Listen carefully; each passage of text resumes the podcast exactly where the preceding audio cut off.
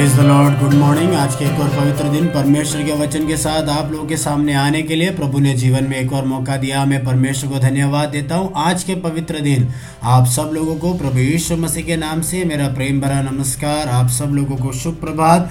और आज जो वचन प्रभु देता है, वो है ग्यारहवा अध्याय लुका का सुसमाचार। उसका उनचालीस, चालीस और इकतालीस वचन वहाँ पे लिखा है। प्रभु ने उनसे, उससे कहा हे फरीसियो, तुम कटोरे और थाली को ऊपर ऊपर से तो मांझते हो, परंतु तुम्हारे भीतर अंधेर और दुष्टता भरी है। हे निर्बुद्धियो, जिसने बाहर का भाग बनाया, क्या उसने भीतर का भाग नहीं बनाया? परंतु हाँ भीतर वाली वस्तु को दान कर दो तो देखो सब कुछ तुम्हारे लिए शुद्ध हो जाएगा। यहाँ पर यीशु मसीह शास्त्रियों और फरीसियों को डांटते हैं, क्योंकि यीशु मसीह जब भोजन करने बैठते, तब फरीसी लोग आकर उसके ऊपर एक आरोप लगाते बोलते कि तुमने तो खाने से पहले स्नान ही नहीं किया, तब यीशु मसीह बोलते हैं, तुम कटोरी और थाली को बाहर बाहर से मांझते हो, लेकिन अंदर से नहीं मांझते यहाँ पर कटोरी और थाली के बारे में यीशु मसीह नहीं बोल रहे हैं, लेकिन यीशु मसीह एक मनुष्य के अंदर की अवस्था के बारे में बोलते हैं। प्रभु बोलते हैं, गंदगी बाहर की अगर है, उसको धोने से वो चला जाएगा, स्नान करने से बाहर की गंदगी चली जाएगी,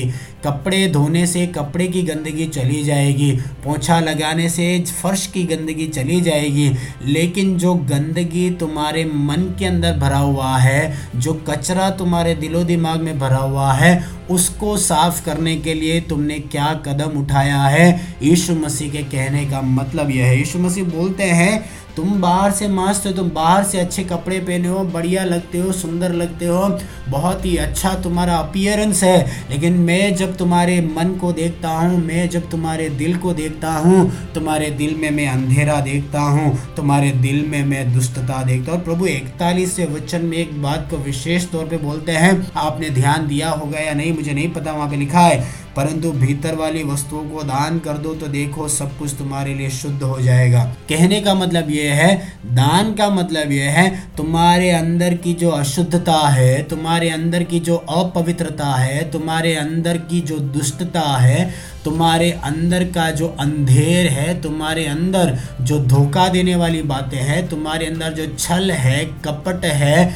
दिखावा है, ढोंग है, इस सबको तुम पहले अपने दिल से बाहर निकालो अपने दिमाग से बाहर निकालो, अपनी ज़िंदगी से तुम बाहर निकालो, तब तुम देखोगे सब कुछ शुद्ध हो गया है। हाले जैसा आपका विचार है, जैसा आपका सोच है, वैसी आपकी एक्टिविटीज़ होती है।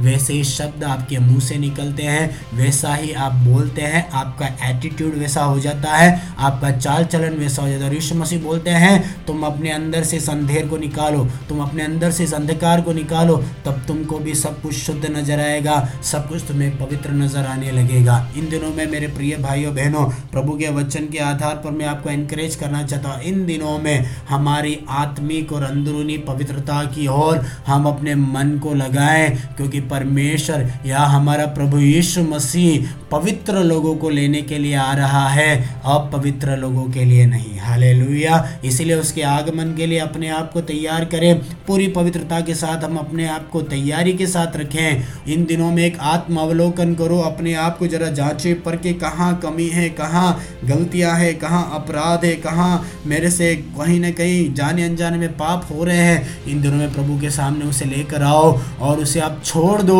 एक पवित्र जीवन जीने में प्रभु आपकी सहायता करेगा। इन वचनों से प्रभु आपको आशीष दे। मैं आपके लिए प्रार्थना करना चाहूँगा।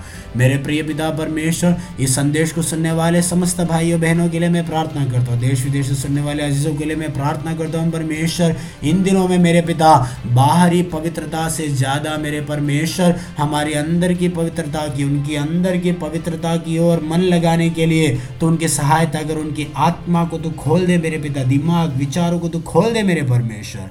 हाल पवित्र ज़िंदगी पर मन लगाने के लिए सहायता कर। ईश्व के नाम से ये दुआ मांगते हैं। आमेन। आज का दिन आपके लिए आशीषमय हो, आज का दिन आपके लिए मंगलमय हो। इसी प्रार्थना, अपेक्षा और कामना के साथ आप सब लोगों के एक और बार जय मसीह की। आज का दिन आपके लिए शुभ हो।